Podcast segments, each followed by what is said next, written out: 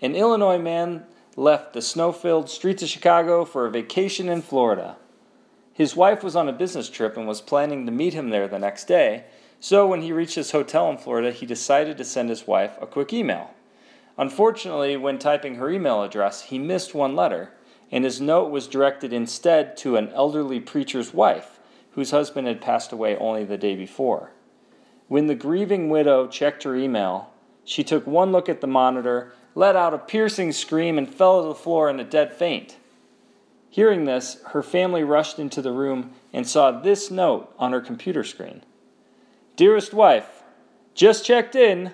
Everything prepared for your arrival tomorrow. P S. Sure is hot down here.